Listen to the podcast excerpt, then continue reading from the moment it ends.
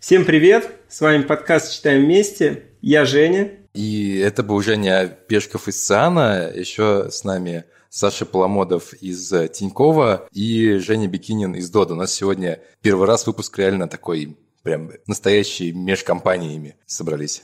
Саш, расскажи немного о себе. Спасибо, что позвали, во-первых. Тема интересная, книжка интересная. Я пару лет назад про нее краткое саммари писал, ну что очень интересно ее почитать всем разработчикам. В Тинькофф я последние пять лет работаю Сейчас руковожу управлением, которое отвечает за мобильный банк для физлиц и за онлайн-привлечение. Это порядка 400 человек. Сегодня у нас завершающая, в общем-то, глава и завершающая глава книги и завершающая выпуск нашего сезона. Он посвящен главе про развитие своего карьерного пути. Вот, наверное, поэтому в том числе позвали Сашу как э, венец, может быть, можно сказать, карьеры разработчика, архитектора. А ты можешь рассказать, вот ты архитектор, правильно? Или ты CTO, ты я, я скорее технический директор этой части Тиньков. У нас IT разделено на такие отдельные управления. Управление мачится на бизнес-линии, разнообразные сервис-линии и платформы. Так получается, что я отвечаю вот за можно сказать, две платформы. Платформа, собственно, мобильного банка для того, чтобы наши клиенты могли пользоваться услугами, всеми финансами, которые у нас есть. И платформа, которая нам нужна для того, чтобы привлекать новых клиентов. То есть покупать рекламу, приземлять их куда-то на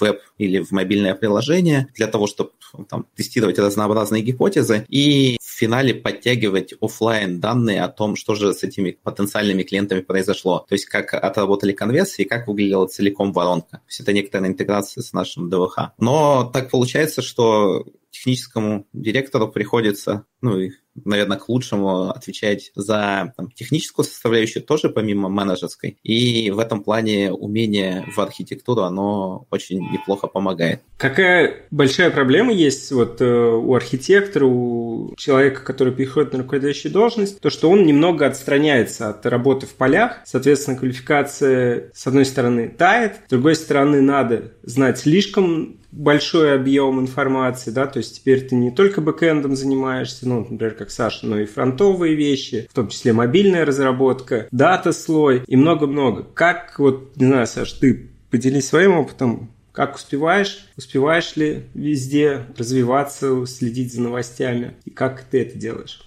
Я трачу довольно много времени на это, можно так сказать. Но мне нравится учиться, то есть это, это приносит определенное удовольствие. Но если говорить про вот основную идею, надо понимать, что чем выше или больше, ну, шире твоя область ответственности, тем э, на более высоком уровне абстракции ты размышляешь о происходящем. То есть если ты был бэкэнд-разработчиком, то ты мог знать там детали любимого твоего языка, стека, условно говоря, как там какой-нибудь байт-код исполняется, да, то есть как ну, в общем, ты мог очень глубоко копать. Чем больше зона ответственности, тем отдаленнее твои вот представления о том, что действительно происходит ну, вот, в деталях. И тут важно очень понимать, что ты можешь выступать таким направляющим, ну, то есть, условно говоря, понимать, куда нужно двигаться, понимать, какие функциональные или нефункциональные там, требования к решению нужны, вот понимать, какие команды участвуют, да, то есть приблизительно как они интегрироваться между собой будут ну, в рамках какого-то решения. Но конкретные решения должны приниматься на местах более, так скажем, компетентными в там, своей части людьми. И для того, чтобы это все классно работало, вот эта история с делегированием и полномочий ответственности, ну, как бы на команды, которые вовлечены, она должна быть. То есть нельзя быть вот таким, условно говоря, самым умным человеком, который всем диктует конкретные решения. Скорее всего, это работать будет плохо, и ну, в определенный момент и люди взбунтуются против тебя, да и решение получится так себе. Слушайте, байки жизни, как оно всегда бывает, но я иногда буду чуть возвращаться к книжке, чтобы просто наши читатели хотя бы знали вообще, про что там глава.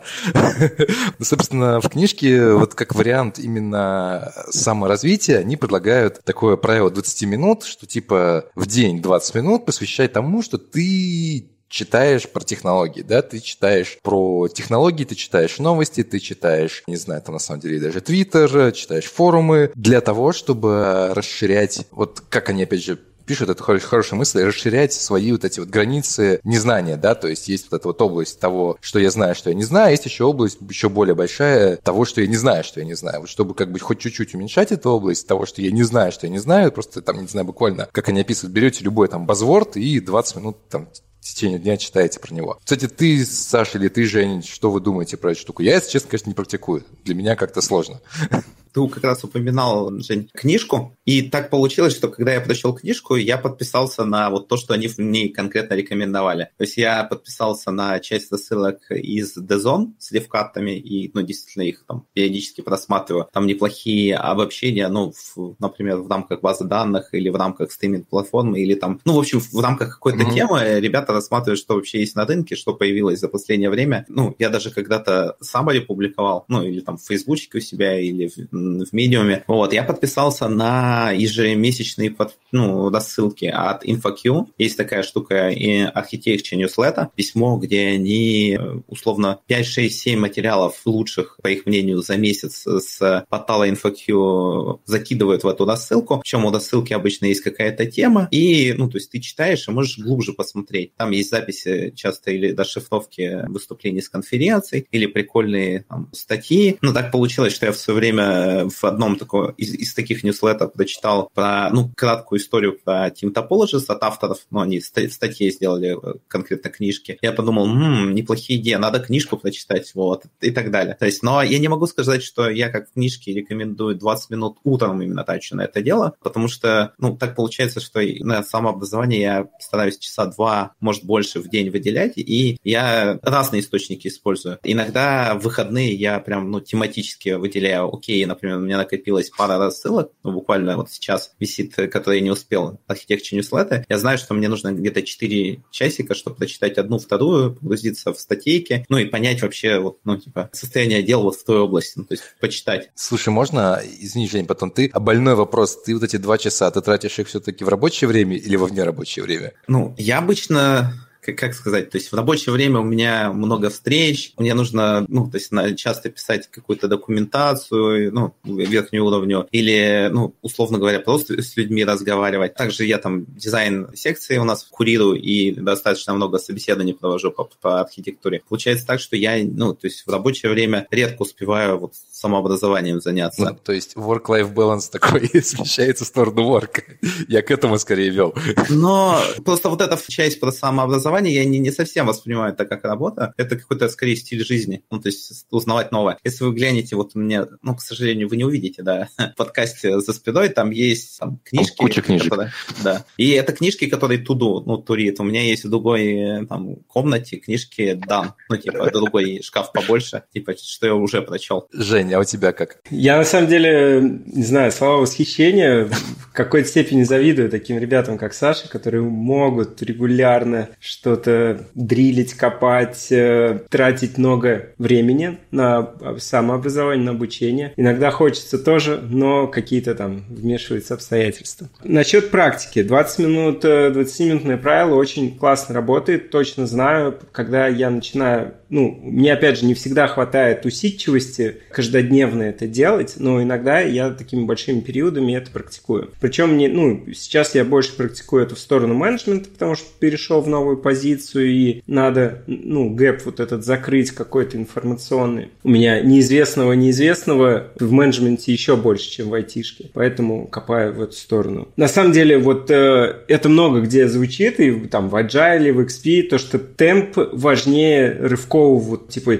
сесть и прочитать одну книжку, а потом полгода ничего не читать, это сильно хуже, чем читать по 10 страниц каждый день. У вас там на выходе за год будет, соответственно, 3,5 тысячи страниц. Это пяток таких вот средних книг в индустрии. И в этом смысле правило, оно хорошее. Просто приучает регулярно получать новую информацию. Ну, я хочу добавить тогда от себя, да, я тоже как-то больше по книгам, не, не знаю, я как-то музыку слушаю альбомами, а не песнями, да, и, как бы информацию тоже стараюсь читать как-то больше книгами, а не статьями, но для меня вот реально наша, еще раз прорекламирую, наша практика, которая внутри компании, вот именно читаем книжки, она, это не 20 минут э, в день, но это зато как бы голова раз в неделю, и ты должен прийти, в общем-то, прочитан, ну, прочитав ее, потому что тебе придется обсуждать с другими людьми. Как вот Женя говорит, да, это вот реально темп, Может быть, он такой не бег, да, и даже, может быть, не бег трусцой, но ходьба, но она действительно регулярная именно за счет регулярности нашей встречи. Ну, в общем, да, так или иначе все пытаются самообразовываться, и,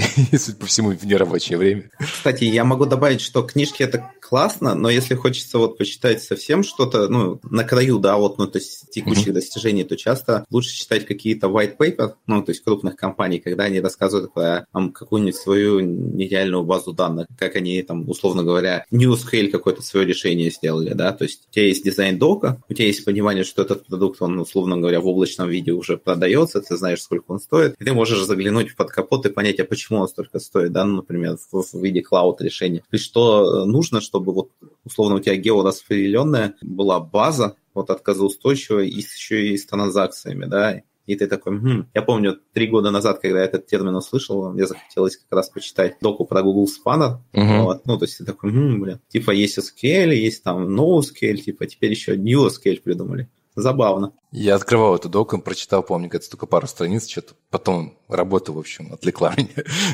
Двинемся дальше по книге. Следующий шаг, что они предлагают сделать, это свой персональный технологический радар, техрадар. Может, мы а, вначале поговорим, да, про обычный техрадар тоже тогда?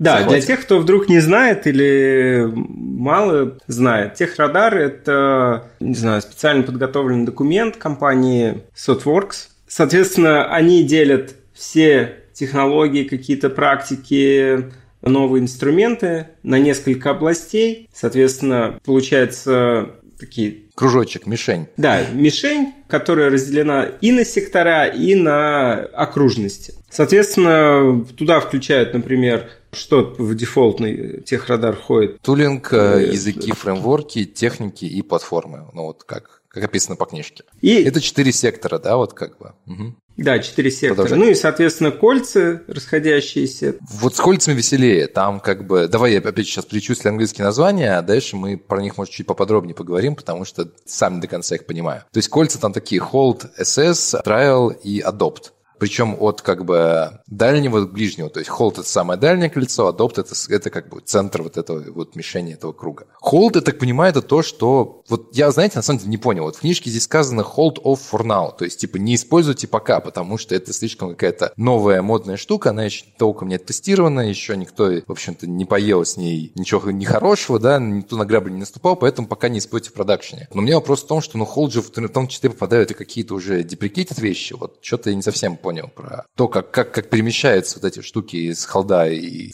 из холда внутрь и в холд обратно. Не знаю, может, вы что-то там прокомментируете как-нибудь? Давай, Саш, я э, в холде точно есть технологии, вот как ты говоришь, которые deprecated. То есть, например, из последнего, что я помню, это в холде прямо сейчас у них лежит практика, как она называется, соответственно, peer review. Ну, когда у вас блокирующий peer review, короче, когда вы используете вот это review коллегами для того, чтобы залочить и не, и не пропустить что-то плохое на прод, как будто бы. Соответственно, вот это она сейчас в холде. Наверное, я не уверен, что она была вообще когда-то во внутренних областях. Ее, может быть, просто подсветили, что вот это есть в нашей индустрии, и давайте это прекратим использовать. Смотрите, история в чем? В том, что технологический радар это ну, достаточно прикольная штука как раз для того, чтобы понимать направление движения, ну, то есть для себя определять его. И с точки зрения технологий, компаниями используется. Например, у вас большая компания, и нужно понять, а что в ней как принято, да, то есть часть технологий как раз отправить в холд и сказать, что с текущего момента, ну, их не стоит использовать, да, вот как, знаете, объявление какой-то там части там системы или там подхода legacy. Ну, есть, типа, он у нас есть, но давайте больше так не делать. Плавно мигрируем на что-то. Соответственно, есть другой край, это adopt. Это, ну, общепринятые, ну, технологии или подходы вот там тем, что является там best practice, насколько я понимаю. В них можно вкладывать силы, потому что, ну, value как бы понятно, да, то есть ты в них лучше э, умеешь, соответственно, получаешь какой-то профит. Есть две вот промежуточные истории. Uh-huh. Типа, как вообще попасть на этот техрадар? Ну, скорее всего, есть, знаете, такая фраза «слухи ходят», да, и о многих новых подходах сначала ходят слухи, что кто-то пробовал, и у него получилось. Кто-то использовал новую базу, или там, не знаю, новую стриминг какую-нибудь штуку, или там еще что-то, и дальше появляются, то есть частью маркетинговые оплаченные отзывы, а частью, ну, реальные пользователи. И брать такую штуку нельзя, да, ну, то есть непонятно, как она себя поведет. И тебе нужно потестировать, на вот реальный период сделать какой-то внутри. Окей, это, ну, история понятная, то есть нужно фактически оценить, насколько она хороша. И есть, знаете, история с Assess. Это, ну, вообще про как сказать, тема интересная, но вглубь не копали. Ну, непонятно, насколько она вообще, ну, есть ли там что-то внутри. То есть, типа, наверное, нужно сначала там копнуть, понять, насколько она интересная и стоит ли ее попробовать где-то потриалить, ну, и, и дальше. Mm-hmm. И получается так, что с обычно, ну, не стриала, с SS, ну, то есть начинается история, дальше в триал переходит и в Adopt. А из Adopt, ну, оно может уйти ну, в какой-то момент, ну, может быть, не, не сразу, ну, то есть в холд, когда стало понятно, что есть какой-то более хороший хороший способ. И то же самое ребята в книжке предлагают ну, для, там, для компетенции архитекторов. Ну, грубо говоря, холд это не только вот все эти технологии, языки и так далее, но и, например, привычки ваши, которые вам профита не приносят. Иногда было популярно там просто заходить и читать какой-нибудь ну, портал. Типа вроде там есть ну, хорошие статьи. Но со временем, условно говоря, ресурсы меняются, их направление меняется, они могут переходить из истории больше технической в какой-нибудь фан, да, когда вы приходите, а там очередная какая-то ну, история, непонятно, как она вообще к архитектуре относится, и такие, блин, походу этот сайт испортился. Можно идти читать другие подборки. Условно говоря, также можно попробовать ну, сделать и с, с остальными другами. И ребята в книжке говорят, что воспринимайте вот этот набор ваших знаний, компетенций, практик, вот ну, все, что у вас есть, как какое-то портфолио, да, то есть, условно говоря, у вас есть набор инструментов, набор, ну, то есть практик, которые помогают поддерживать их в актуальном состоянии. За счет этого вы диверсифицируете диверсифицируете риски свои, да. То есть вы не, не только а, там одну какую-то историю знаете, но вы знаете, там, как в прошлом году было выступление Филиппа Краччина на вручении награды от Software Engineering Institute, ну, архитектурной, и он рассказывал про состояние дел в архитектуре, да, программы в Software Architecture. И там была такая мысль, что раньше архитекторы часто должны были с нуля уметь, ну, типа, проектировать системы. А теперь у тебя есть целый набор кубиков, знаете, как в Лего. Вы должны понимать, как, как кубики, в принципе, выглядят, какие они там гарантии обещают, и как они между собой вообще, ну, там, какие соединяются. И дальше в каждой, ну, не в каждой, а во многих доменах есть вот условно какой-то стандартный подход, как из этих кубиков собрать, ну, не знаю, вот домик, да, или там дерево, или машинку, ну, условно, если аналогии Лего говорить. И вот именно это, ну, вот такой подход позволяет вам как-то более осмысленно подходить вот к э, ведению своего портфолио. То есть вы можете верхнее уровень посмотреть на абстракции, понять, ну, типа, что вам, про какие классы систем нужно узнать, какие они вообще есть, про домены посмотреть, какие вам интересны, и дальше вот, ну, глубже погружаться внутрь. Слушай, я вернусь чуть по поводу техрадара, то есть я правильно понимаю, что у него все-таки такая, получается, нелинейная, что ли, топология, то есть вот эти вот фишечки, которые двигаются по вот этой мишени, они не как бы на плоскости двигаются, да, там ближе к центру, а они как бы начинают где-то из середины вот этот вот, да, ассест, потом идут через тряво водоп, а потом как бы прыгают обратно в холд, как бы. Ну, то есть вот мне вот это на самом деле не совсем понятно было, но... Я вам больше скажу, что на самом деле можно же в этом... Блин, я никогда так не делал. Но есть история такая, вот вы же все, наверное, любите анимации, да? Вот попробуйте отпасить, ну, технологические mm-hmm. радары Fotworks э, по поводу технологий. У них сейчас 22 или там 23 ну, текущий, который выпущен, и начать с первого, и посмотреть посмотреть, как эти кружочки прыгали. Наверное, интересно Кстати, получится. да, я думаю, да, любопытно. Я не до конца улавливаю вот эту метафору с радаром, но иногда она такая хорошо проявляется. То есть иногда у вас на радарах кто-то появился, и потом моргнул и исчез. И это такая частая ситуация. Они говорят, смотрите, новая технология, ассесс ее, типа пооценивайте, присмотритесь. В следующем радаре уже ни слова, ни, ни, ни в халде, нигде и нет, она все вылетела. Она как бы стала неинтересна, все поняли, что это какой-то, ну, еще там очередной очередной там JS фреймворк какой-нибудь появился, который пообещал решить все проблемы, но по факту ничего не решил, например. То есть не обязательно технология пробивает все четыре кольца. Она может появиться в любом и уйти с любого. А вы используете, Саш Тинькове, техрадары вот у вас? Я, я мало того скажу, у нас наш э, руководитель отдела ну, JavaScript, ну, интерфейсов, веб-интерфейсов, он э, ходил на, по-моему, фронтовую конференцию рассказывать про наш техрадар, что у нас на нем есть, и вообще про этот подход. По-моему, год назад как раз Филипп сходил, рассказал, было интересно. Сейчас у нас есть похожие начинания в других стеках, но чтобы вы понимали, какая проблема для крупной компании в этом техрадаре. Непонятно техрадар чего рисовать. Ну, вот э, у вас есть, например, например, мобильное приложение для физлиц, для юрлиц, для инвестиций, там, для еще чего-то, ну, то есть разные э, штуки, и они используют там разные подходы. Кто-то core использует, кто-то RX, кто-то еще что-то там использует. И в итоге ты такой, типа, надо нужно типа, совместить все, все подходы, тогда у тебя получается какое-то, знаете, вот такое объединение. Можно делать технодады отдельные, да, ну, то есть вот под крупным там, подразделением или частям организации. Но тогда непонятно их вот это направляющее, ну, актив... ну, куда тогда они направляют, и кого? Если у тебя там пяток технодадов,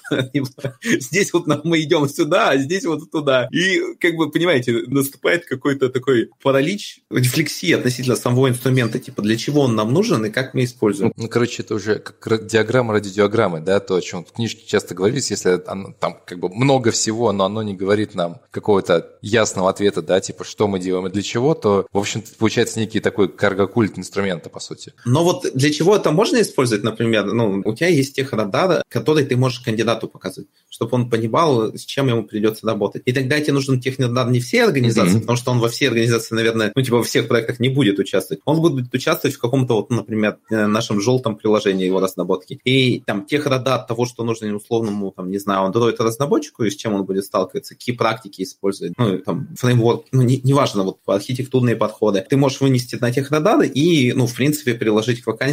Человек провалится такой, а, понятно, то есть у них вот такой подход, мне, в принципе, нравится, то есть, типа, современно. Или, например, нет, я там всегда писал, ну, там, чуток по-другому, и поэтому пойду в соседнюю команду, где вот выбрали немного альтернативный подход. Мне нравится эта история, когда компания не только делает техрадар для внутреннего использования, но и его открыто публикуют. Ну, пусть соискателя, может быть, там, не прямой ссылкой, но хотя бы в вакансиях указывают. То есть это получается такая а, документ, который реально и внутри используется, и снаружи человек может, да, себя по этой линейке сравнить, почитать мотивацию какую-то, там, почему там очередная платформа или фреймворк, например, у этих ребят в холде, и понять, типа, соответствуют ли мои ожидания и мое представление прекрасного, вот, и эта компания. Ну, я могу скинуть наши наданы, если интересно. Ну, там только фронт iOS и Android как раз. Давай добавим Давай, давай, мы, мы приложим в итоге все ссылки, да. И те, которые ты читаешь, вот тоже в рассылке, я думаю, если ты нам скинешь, мы их приложим.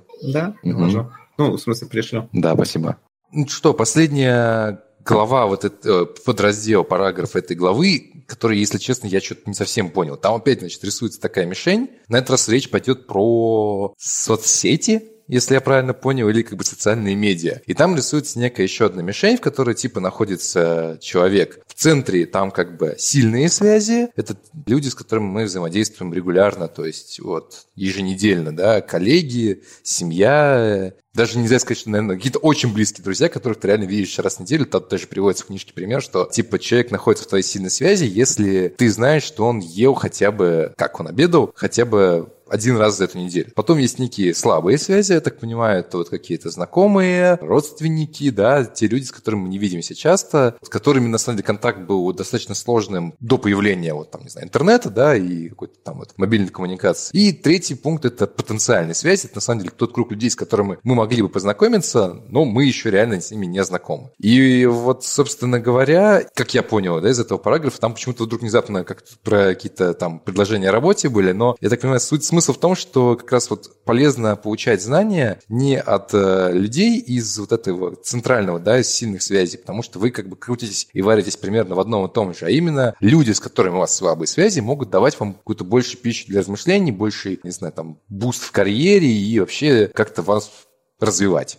Мне кажется, здесь диаграммка притянута по большому счету. То есть, ну, смысл такой же, как и с рассылками DZone, InfoQ и так далее. То есть мы можем подписаться на крутых ребят в Твиттере и получать от них тоже информацию. Подписаться на какой-нибудь канал в Телеграме и тоже получать оттуда какую-то пищу для размышлений, новые ссылки, новые технологии, новые платформы и так далее. Ну, я добавлю, что история какая, что вот в близком кругу, ну, с сильными связями, там, скорее всего, у вас контекст какой-то общий, и вы вот, ну, типа, варитесь вот в своей ситуации. Скорее всего, нету такого взгляда, знаете, со стороны. Ну, то есть и сложно его получить. И понять, что там бывает по-другому, или другими средствами проблемы решаются, или другими технологиями, или вообще подходами, сложно. Если начать использовать слабые связи, как раз вот, ну, там, на самом деле, они хоть и слабые, но если посмотреть на IT-сообщество, сообщество, оно достаточно, как скажем, небольшое, и через несколько лет там походов на конференции, да, или там участия в всех движухах, там через а, условно одно, там два рукопожатия знаешь приблизительно всех, то у тебя появляется история, даже, смотрите, представим, есть какая-то сложная проблема, вы понимаете, что вам нужна экспертиза, и вы, бац, знаете, как бы, как через там одной руки познакомиться с кем-то, кто ну, в этом хорошо разбирается, кто является признанным экспертом, с кем можно просто пообщаться, обсудить эту историю. Если у вас есть такая, ну, то есть такая сеть коммуникации, она работает не только вот с точки зрения узнать что-то новое, она работает и с точки зрения там приглашения кого-то на работу или там, там экспертом как раз у вас побыть, или вас может, могут куда-то позвать. И ну, это, в принципе, достаточно крутая тема, потому что если рассматривать архитектора как или человека, который исполняет эту роль, то часто он какой-то объединяющий характер ну, носит, да, то есть он должен часто вот в силу своих обязанностей понять, что за решение требуется, понять, а кто же будет участвовать в его, ну, то есть в его раздоводке, как они, да, взаимодействовать будут. И наличие вот этой внешней дополнительной сети знаний, да, или его контактов расширяет его, ну, там, способность повлиять на ситуацию в лучшую сторону. Поэтому, в общем, подпишитесь на интересных людей и, возможно, сами начните рассказывать про свою работу. На самом деле, когда вы будете спикером, знакомиться будет проще. Можно начать, ну, вступить в программный комитет одной из конференций, если вы там уже признанный эксперт. Тоже расширяет круг знакомств просто отлично. Слушай, золотые слова очень классные. Я просто хочу это как, как call to action для, для наших там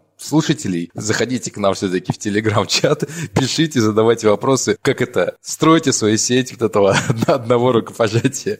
Я с тобой полностью согласен, собственно говоря. Ладно, этой осенью эта история случилась и про меня, вот как-то тоже позвали экспертам благодаря, собственно говоря, вот этому подкасту, на самом деле. Еще раз, просто возвращаясь к главе, это не выделено в какой-то там отдельный параграф, но, наверное, основная там мысль про то, что есть опасность, как бы глобальная есть опасность оказаться в информационном пузыре. То есть быть, не знаю, специалистом какой-то, узким специалистом какой-то технологии, которая через там N лет, и этот N обычно очень небольшое, какое-то буквально однозначное число, окажется абсолютно никому не нужна, и вы останетесь как бы у разбитого корыта. Собственно, вот этот вот техрадар, 20-минутное чтение и вот эти вот связи, да, подписка на каких-то людей не из своего круга, да, не из своего информационного пузыря, они как раз позволяют, ну, не знаю, то ли расширить этот пузырь, то ли вообще от него избавиться, да, и как бы смотреть на вещи более открыто, глобально и как-то более гибко, да, Жень, как ты любишь. Да. Так, ну и завершается глава советами, отчасти капитанскими, про то, как, собственно, становиться-то этим крутым архитектором, и там есть цитата про то, что, как мы предполагаем, появляется великий архитектор, если у каждого в карьере есть всего лишь пяток раз попробовать построить эту великую архитектуру. И э, как один из советов предлагают использовать каты архитектурные. Мы их уже обсуждали в одной из э, глав. Ну вот э, как логически к ним подводит еще раз. То есть реально вы, ну, не знаю, мой опыт показывает, что реально не так уж и много прям уж хороших таких прям ситуаций, где можно проявиться целиком и полностью. А вот каты вы можете какую-то взять такую безопасную, ну, то есть вам не надо это будет реализовывать на проде, закапывать кучу денег туда. Вы можете просто потеоретизировать в какой-то степени и потом побить э, свое решение о других людей, и это хорошая практика. Используешь, Саш, каты практикуешь ли? Или, может быть, кто-то? Сами каты, я в них не участвовал и не проводил, но я за последний год, наверное, провел сколько-то десятков, ну, может быть, сотню этих, наверное, меньше сотни все-таки, дизайн-интервью кандидатов с вашего по проектированию распределенных систем. Там часть задачек написал для нашей дизайн-секции. В принципе, похожая история, правда, ограниченная часом. И я про них рассказывал как раз, э, про то, как они выглядят на ArcDays в этом году. Я сейчас должен дописать э, расшифровку самого выступления, статью. Она у меня в черновиках пока лежит. Но суть в том, что это чем-то напоминает, да. Само решение каты просто там более формализированные требования, ну, то есть функциональные и нефункциональные. И задача сведена к тому, что, в принципе, можно отрешать за один час. Но я хочу провести, попробовать архитектурные карты внутри, тех, кто хочет. У меня есть Slack-канал внутри компании, Architecture называется, там больше 400 человек. Обычно мы там обсуждаем разные интересные вопросы, э, накидываем материалы, что можно почитать. Кто-то приходит с там, вопросами, ну, типа проектируем какой-то сервис, вот придумали так делать, есть ли какие-то кодные кейсы, которые мы не рассмотрели, тоже можно так пообщаться. Есть вот этот пул интервьюеров, на который проводят дизайн-секции. Я из архитектурных ката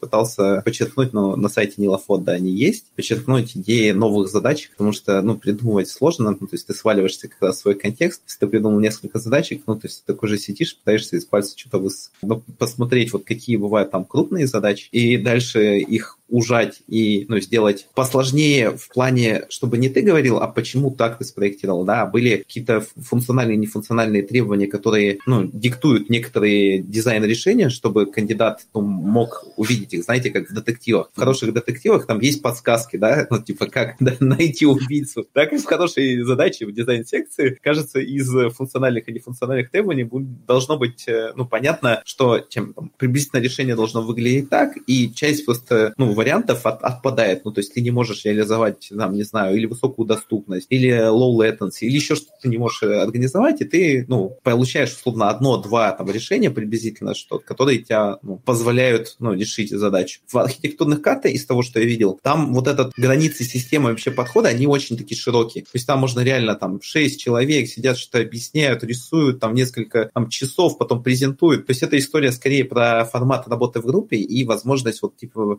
с своими коллегами, иногда, которые в других частях организации работают, вместе попроектировать, да, как-то поделиться опытом, экспириенсом, понять, как вообще люди, ну, там, с соседних команд подходят к проектированию системы, имея свой какой-то опыт, да, свой контекст, свои, ну, то есть, свои типовые задачи, которые они привыкли решать. Это, ну, это прикольная тема. Слушай, а я хотел спросить по поводу вот задачек для собеседования, а сколько, ну, вот, их же само какое-то ограниченное число, то есть ты, в принципе, кандидатам задаешь, ну, так или иначе, примерно одни и те же задачи. То есть в чем интерес для тебя? Слушать, как Э, другие решают. Ну, просто у нас похожее, на самом деле, у нас тоже на собеседованиях есть такая часть, она не то чтобы архитектурная, у нас даже для, ну, для разработчиков, да, такое проектирование. То есть проектируй, там не час у нас, у нас буквально минут там 20, обычно 25 дает, просто такое хотя бы базовое, типа спроектируй сервис. Иногда так слушаешь, ну, интересно, иногда там вообще странные решения, иногда они обескураживающие, простые и, в принципе, обоснованно простые, иногда какие-то наверченные. Вот я когда проводил собеседование, в принципе, вот это было действительно интересно. Каждый раз слушаешь, каждый раз что-то человек какое-то новое рассказывает. Там, в зависимости от своего уровня, наверное, понимания вообще абстракции. Вот как в чем для тебя, не знаю, интересно было? Все-таки это же, ты же не сам решаешь, по сути, ты просто слушаешь, как другой решает. Ну да, на самом деле там несколько пунктов, которые могут быть интересны. То есть первая история, когда ты придумаешь новую задачу и обкатываешь ее. То есть это достаточно интересно, и это прям челленджит тебя, потому что ты стопудово что-то ну, не предусмотрел в первой версии, и ты видишь, что человек решает ее слишком, ну, как бы слишком легко и обоснованно легко, как ты говоришь, да? Mm-hmm. То есть ты такой думаешь, блин, ну, наверное, надо было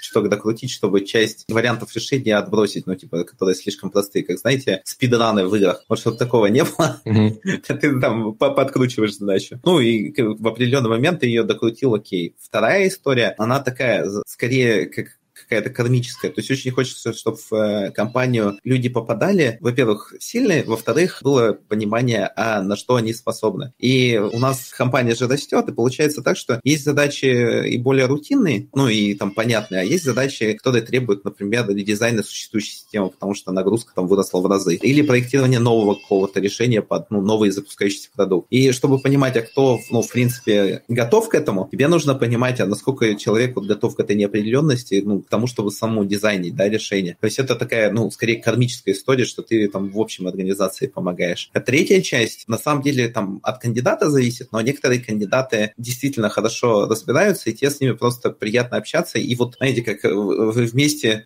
там собираете вот это решение, и действительно кандидат что-то может тебе интересное рассказать. Ну, то есть он предлагает решение, и у тебя появляется, хм, он вроде обоснованно предложил, я вот эту часть не очень хорошо знаю, ну, например, какой-нибудь класс систем, или там конкретную систему, кто он говорит, а она умеет вот это. И ты потом после собеседования идешь такой, ну, такой, ну, окей, ладно. То есть человек сказал, что он делает, зачем он делает, и предложил решение. Ну, если я его не знаю, наверное, ну, как бы, окей. Ты идешь и потом смотришь, что это за решение, которое ты такая, конкретное решение из какого-то класса систем, которое, ну, в принципе, вот в этом кубике, ну, подходит, да. И это позволяет тебе самому прокачиваться, потому что, ну, это не просто прочитал там какую-то теорию, это не, не просто там как-то однажды отрешал, а это там интерактив такой. Условно говоря, он решает, ну, там, кандидат решает задачу, а ты должен фактически реагировать, знаете, как вот компьютерный персонаж, ну, типа, под вот эти изменения ситуации, да, ну, как в ролевой игре. Часто боты там оказываются туповаты, а тебе нужно быть максимально, ну, то есть ты должен улавливать, во-первых, туда ли он идет, ну, то есть человек, валидное решение он предлагает, где он застрял, чтобы подсказать ему, если, ну, то есть ты хочешь, э, чтобы вы всю задачу прошли, и было понятно, что, может быть, он где-то провисает, ну, в какой-то области, но остальные он закрыл хорошо, и, в принципе, там, знаете, подкачать какую-то часть, ну, то есть несложно, если остальные, ну, хорошо закрыты. И получается так, что по совокупности, а, и еще это одновременно прокачка людей внутри. Я рассказывал про пул интервьюеров, и было, ну, я закинул клич в нашем архитектурном чатике, тему того, кто хочет прокачаться и научиться проводить интервью, и вот этих людей ты он поддишь. То есть э, со мной постоянно ходит там, условно, кто-нибудь в виде второго пилота. Я в определенный момент, ну, там, заканчиваю с, с этими ребятами. Они первым пилотом проводят несколько интервью после того, как ряд послушали. Часть из них пишут новую задачку, так у нас новые задачки появляются, и дальше сами начинают проводить интервью. Я верю в то, что там через год, например, я смогу проводить там не по 4 интервью в неделю, а там поменьше. Вот, может быть, вообще не буду проводить интервью именно эти, ну, дизайн-секции. Слушай, ну у нас, в принципе, похожая история, и вот этот пул интервьюеров, и действительно, мне кажется, как-то ты так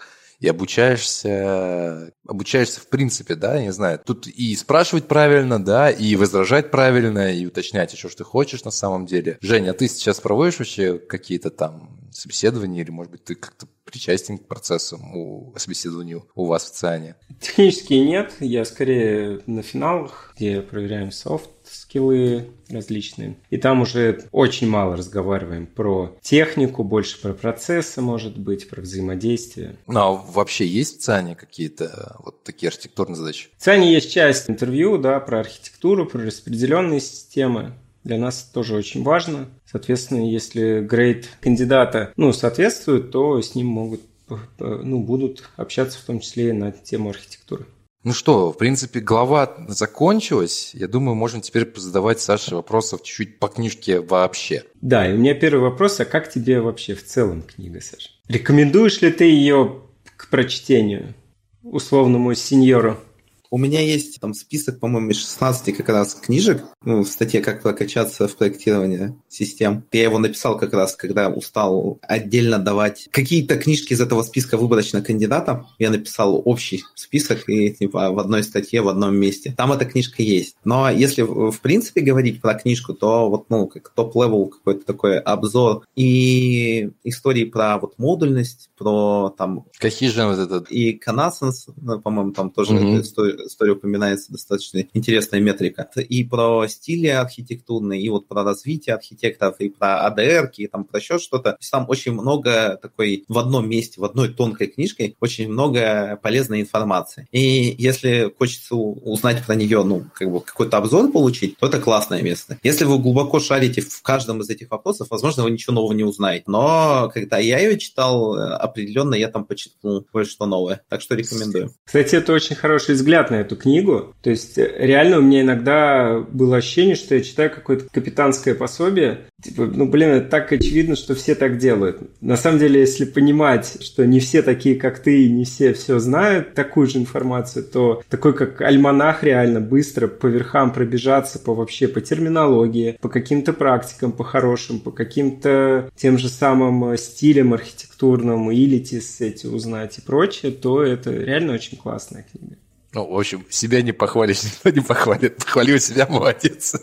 Слушай, Саш, ты как раз на самом деле, я, я понимаю, ты читал ты ее давно, вот кроме последней главы, но ты при этом вспомнил вот, действительно про архитектурные стили и прочее. Я просто помню, мы когда обсуждали, это, кажется, центральная часть книжки, да, такая вторая часть, она такая вот вся прям много-много глав, которые там один стиль, второй стиль, там распределенный, нераспределенный, какой-то сервис-бейст, не совсем понятно, на самом деле, ивент-бейст. Вот у тебя какое, не знаю, впечатление было? Потому что мы некоторые, помню, главы читали, мы как-то, ну, наверное, слегка офигевали от того, что что-то какой-то вот странный сервис-бейс, типа, раздели код на сервисы, а база у них будет одна, типа, и кому это нужно, и когда это было нужно. Вот. То есть некоторые вещи мы читали реально, как, не знаю, мне кажется, как экспонанты уже в, в кунсткамере, да, значит, чисто вот просто проговорить надо, вроде как исторически, наверное, они были, но зачем они вот в этой книжке, ну, не очень понятно. Ты, не знаю, можешь что-нибудь сказать по этому поводу? Ну, наверное, да, могу. Смотрите, архитектура, она, ну, обычно, ну, то есть не в вакууме существует, да, но она существует для решения каких-то, ну, вот задач в каком-то контексте. И часто получается так, что вот те подходы, которые вот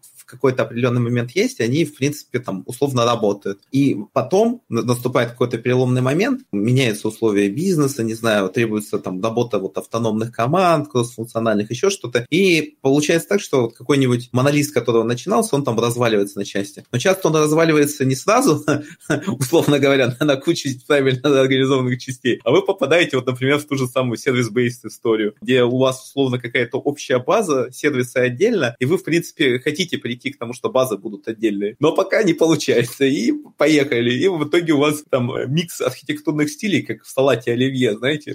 здесь такой стиль, здесь такой, здесь уже начали куда-то мигрировать, здесь в процессе. Поэтому, ну, я, я когда тоже читал, я понял, что я там часть стилей на самом деле, ну, особо никогда и не использовал. Ну, возможно, в силу истории с этим, как его, с теми системами, которые я проектировал. По-моему, как раз Space-Based Architecture, она такая достаточно... Специфичная. Достаточно да, специфичный. Ну, как бы, ну и окей. То есть я, я не воспринимаю это как э, некоторый эволюционный путь, знаете, как вот у Дарвина. Хотя даже у Дарвина ребята, которые его интерпретировали, сказали, вот, ну, они воспринимали эту историю как дерево, да, ну, то есть, типа, виды, они чем дальше, тем более в пирамиде выше, да, на вершине человека. А Дарвин изначально, он на самом деле куст рисовал. Ты говорил о том, что они вот как бы вот в графе, да, ну, то есть в разные стороны, и, условно говоря, те виды, которые появились вот на листьях, вот этого куста, не факт, что они самые лучшие, просто они вот появились недавно и подстроились вот под какой-то контекст. Вот поэтому, если воспринимать вот этот, вашу целиком архитектуру системы, у вас, возможно, такой же куст, то есть просто разные эти виды архитектуры, они в разных частях ну, организации используются. Кстати, Space-Based, возможно, используется в мира. Ну, то есть я иногда вижу какие-то упоминания вот этих технологий, которые используются. И вот в том числе видел у мира еще каких-то систем современных, которые используют эти подходы для своих нужд. Слушай, вопрос не по книжке, а просто вот в Тинькове ты говоришь, что ты на самом деле CTO, а не совсем архитектор. У вас вообще какая-то есть должность архитектора или у вас есть какое-то комьюнити? Как вы вообще вот, и как распределяются, не знаю, архитектурные скиллы по разработчикам, да, вот как? Да, давайте расскажу. Вот про это я рассказывал в прошлом году на ArcDays как раз, про архитектуру в масштабе или как мы к этим вопросам подходим. Ну, вкратце, для меня есть вот software architecture, про архитектуру там сервисов там и систем. Есть solution architecture, когда мы какое-то ну, решение вот для... Пытаемся сквозь там часть систем протянуть. Обычно обусловлено, например, наличием какого-то нового продукта или там нового какого-то, ну, флоу или еще чего-то. Ну, то есть, но она проходит там через ряд систем и требуется во все доработки. И иногда Enterprise Architecture упоминают, но там такая полумифическая штука. Ну, не знаю, вот Тагав какой-нибудь читали или этот, как его, матрицу эту Захмана, достаточно страшную. И что получается, что software architecture в идеале, когда эту историю, она не в виде какого-то отдельного архитектора, а у тебя высокоуровневые инженеры сами уже, ну, знаете, вот в западных компаниях есть какие-нибудь уровни staff, principal, distinguished, вот эти. И по факту в чем суть? В том, что у тебя такой супер прокачанный инженер, он все еще помнит, как писать код, он еще не ушел ни в менеджмент, ни в лидерство, ни еще что-то. То есть он, типа, hands-on experience какой-то имеет. Но это скорее поддерживающая история. А, ну, с точки зрения вот компании, он уже как бы участвует в сложных инженерных проектах и может ну, делать эту software архитектуру такую, которая позволит там масштабироваться хорошо или там надежно обслуживать клиентов или, ну, там, не знаю, иногда бывает, знаете, какой-то, ну, вот старая архитектура, которую очень тяжело там на, на новые рельсы перевести. И тяжело, ну, менеджер тут точно кто-то не справится, тебе нужен вот такой, ну, как бы, человек, который с инженерной стороны подойдет. Есть история с solution архитектурой, и она уже больше не про сложность системы, а про сложность решения. Ну, когда тебе нужно объединить, да, там какие-то команды разные, какой-то э, придумать интеграции разных систем, чтобы flow какой-то заработал. Часто такая штука by design, ну, прилетает на каких-нибудь аналитиков, компании у нас есть там технологии, но по факту мы сейчас пришли к тому, что э, в некоторых местах э, берем solution архитекторов, ну, то есть ребят, которые умеют в проектировании, и они не все сами проектируют. Они часто выступают таким человеком, который помогает понять, вот, ну, формализовать задачу, понять функциональные, там, нефункциональные требования, и дальше понять, какой контекст, ну, вот, этого решения, да, типа, какие системы участвуют, как это сейчас работает, ну, и, типа, а как э, целевая схема должна выглядеть. Такие люди есть, мы их собеседуем, часто они, кстати, нам через дизайн-секцию проходят, ну, помимо там других секций. И вот эта enterprise architecture, вот в моем мире это история про, наверное, в маленькой компании, да, а в большой это или человек, который становится, ну, условно говоря, мастером презентации для топ-менеджмента, ага, вот, который деталей уже вообще никаких не знает, даже, может, не знает, какие там системы есть, ландшафт, ну, то есть просто такой человек, который умеет с умным видом рассказывать про IT. И, как бы, но унификация какая какая-то нужна. И на вот э, масштабе крупных компаний кажется, что эта унификация скорее не про человека, который знает там про все системы, про бизнес, про процессы, а про то, что у тебя есть кроссфункциональные там стрим-алайн команды, да, которые могут продукты делать. Да, иногда у них есть какие-то зависимости нам до другие продукты, чтобы срастить, если с этим solution architecture помогает. Но чтобы можно было вот, ну, более-менее понятно объединяться, вам нужны правила, какие-то унификация, да. То есть и часто у вас эта унификация происходит за счет наличия каких-то общих платформ и общих общих инженерных практик, которые разделяются. Ну, например, у вас есть общие хранилища кода, да, by design там доступное, ну, там, с репозиториями доступными для всех. У вас есть каталог каких-то сервисов, вот. У вас есть какая-то понятная, ну, принцип ведения документации к этим системам. У вас есть общие, ну, типа CI-CD пайплайны, и вы можете, в принципе, настроить inner sourcing, ну, то есть между командами. У вас есть self-service платформа, например, runtime, ну, платформа, data платформа, ML платформа, то есть некоторые вот базовые кубики, из которых стандартное решение собирается. И когда вам нужно разные решения, ну, то есть даже не решение, системы, вам эти системы подружить надо, вы, в принципе, понимаете, ну, то есть из чего та система собрана, и как к ней, ну, типа, подойти и, например, договориться о какой-то интеграции. И часто даже не попасть в бэклог той команды, а понять, как саму заинососить туда. Ну, то есть это вот такая целевая схема. Понятное дело, что у нас э, есть движение в ту сторону, но, как вы понимаете, как вот я рассказывал, процесс движения он такой растянутый во времени. Где-то лучше, ну, условно, где-то хуже. У тебя, Саш, салют уже? Новый год? Я, честно говоря, не знаю, что там ребята отмечают.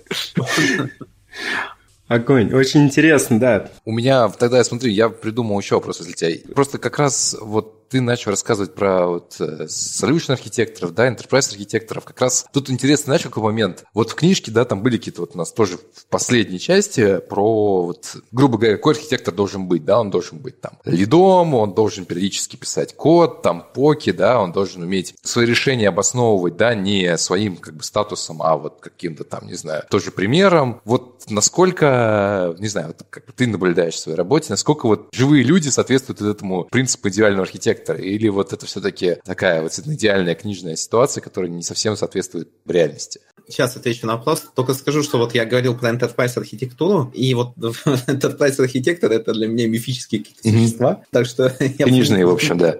Ну, как книжные или какие-то, знаете, вот с такой большой головой. В эти, как его, в э, Дюне, помните астронавигаторы, которые в капсуле там летали? Они просто, они со спайсом просто, да. Да. Там еще ментаты были тоже, ребята, э, биокомпьютеры. Ну, в общем, какие-то вот такие вымышленные персонажи. Теперь, собственно, про вопрос. Понятное дело, что там ребята нарисовали какую-то такую свою концептуальную картину. Понятное дело, что у реальных людей обычно ну, есть какие-то сильные стороны, слабые стороны, и, скорее всего, быть вот там идеальным не получится. Но это такое, как мне кажется, некоторое, ну, целевое состояние, потому что, ну, все эти штуки, они обосновываются. Условно говоря, почему нельзя оторваться от земли? Ну, понятно, то есть ты потеряешь связь с реальностью, у тебя знания устареют, ты будешь продавать то, что было популярно, не знаю, или там каноническим подходом 15 лет назад, как иногда там, не знаю, на хронимках все предлагают написать, и все здорово будет. Или ESB взять и поехали, короче. Слава богу, что там... Обычно это, ну, люди все-таки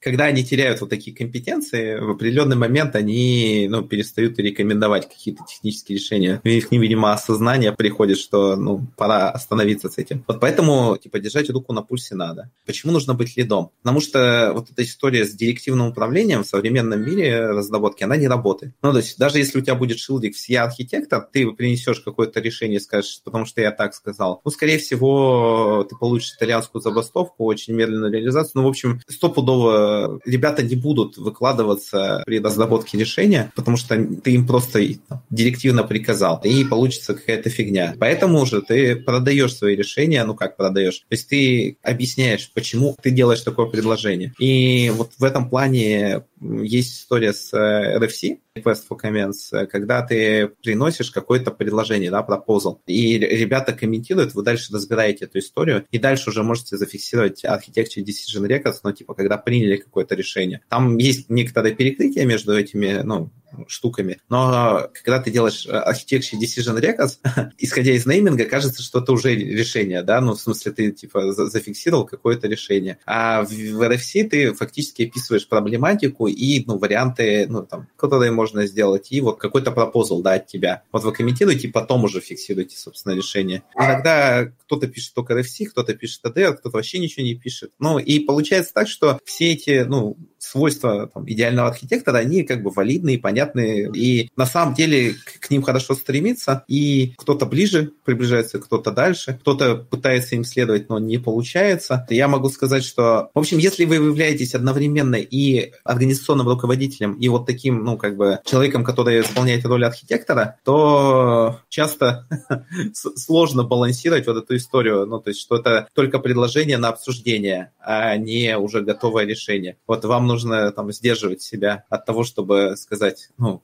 когда там решение проходит несколько итераций, затягивается, чтобы не сказать, все, ребят, харе, я сказал, так и будет. Но надо держать себя в руках. Я еще раз на правах рекламы. У нас просто был выпуск целый, посвященный как раз ADR RFC, и на основе этого выпуска я потом еще даже написал статью на Хабре. Вот, в общем, как и про выпуск, да, и как у нас как раз в Dodo тоже применяется, в общем-то, практика RFC, ADR, как она сильно нам облегчила жизнь. Спасибо, Саш. Жень, давай твои вопросы, у меня все. А, да, я, наверное, последний вопрос. Мы упоминали, что ну, есть вот архитекторы, причем разные. Есть менеджерский трек, есть еще какие-то возможности у разработчика. Понятно, что здесь нет правильного какого-то выбора, как и вся книга нам говорит, что все трейдов, вам выбирать какой путь. Если все-таки разработчик выбрал себя, видит себя как software-архитектор, твой совет ему там первые шаги, что ему надо делать, чтобы туда двигаться, максимально, ну, оптимальным образом?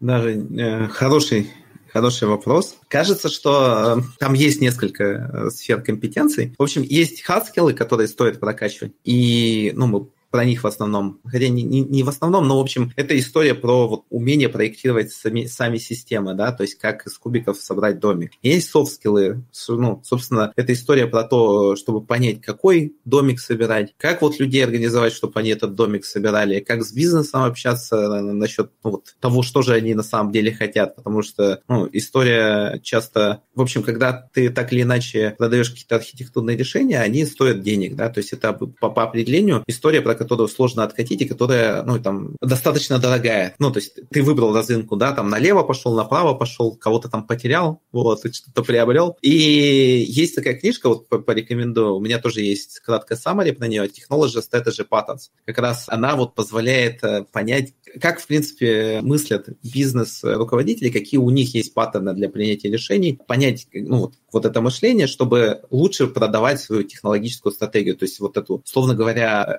архитектурный родбап по вашей системе. И мало того, что там есть вот эта техническая часть, где рассказывают скорее про менеджерские паттерны, вот, ну, типа принятия решений, типа там свод-анализа, типа процессных диаграмм по каких-нибудь матриц, асов и так далее, там риск-менеджмент и еще чего-то. Там есть история про какие-то технологические тоже паттерны, ну, то есть вот технологическую часть. И дальше все совмещается в такую большую суперсхему, по-моему, там 60 или сколько-то подходов, где это, ну, как бы разбито на какие-то этапы. То есть, типа, вот тут ты с бизнесом что-то обсуждаешь, там в таком контексте, тут ты технические решения принимаешь, как-то коммуницируешь. У меня вот эта суперкатта, ну, в статье есть, но отдельные вот эти там подходы я на самом деле, ну, краткое самое получилось бы, наверное, на полчаса чтения. Я решил, что лучше я сделаю краткий тизер в статье, ну и вот в нашем сегодняшнем подкасте, а кто захочет, тот почитает поглубже. Супер. Круто, спасибо. Ну что, все, тогда я последние уже слова скажу просто по поводу конца сезона. Извините, что так долго выпускали последний выпуск, что-то у нас было куча дел и вообще немножко подустали. Когда вернемся со следующим, пока неизвестно. Будем думать все-таки, какую книжку брать следующий и в каком составе. Но ждите новостей в канале, в чате и подписывайтесь не знаю, накидывайте идеи, что вы хотите еще обсудить. Если вы хотите тоже прийти к нам и что-то рассказать, пишите, приходите. Мы обязательно, думаю, осмотрим все предложения. Да, и, конечно же, читайте книги. Всем пока. Пока, С вами спасибо. был Женя. Женя. Саша. Пока. Пока.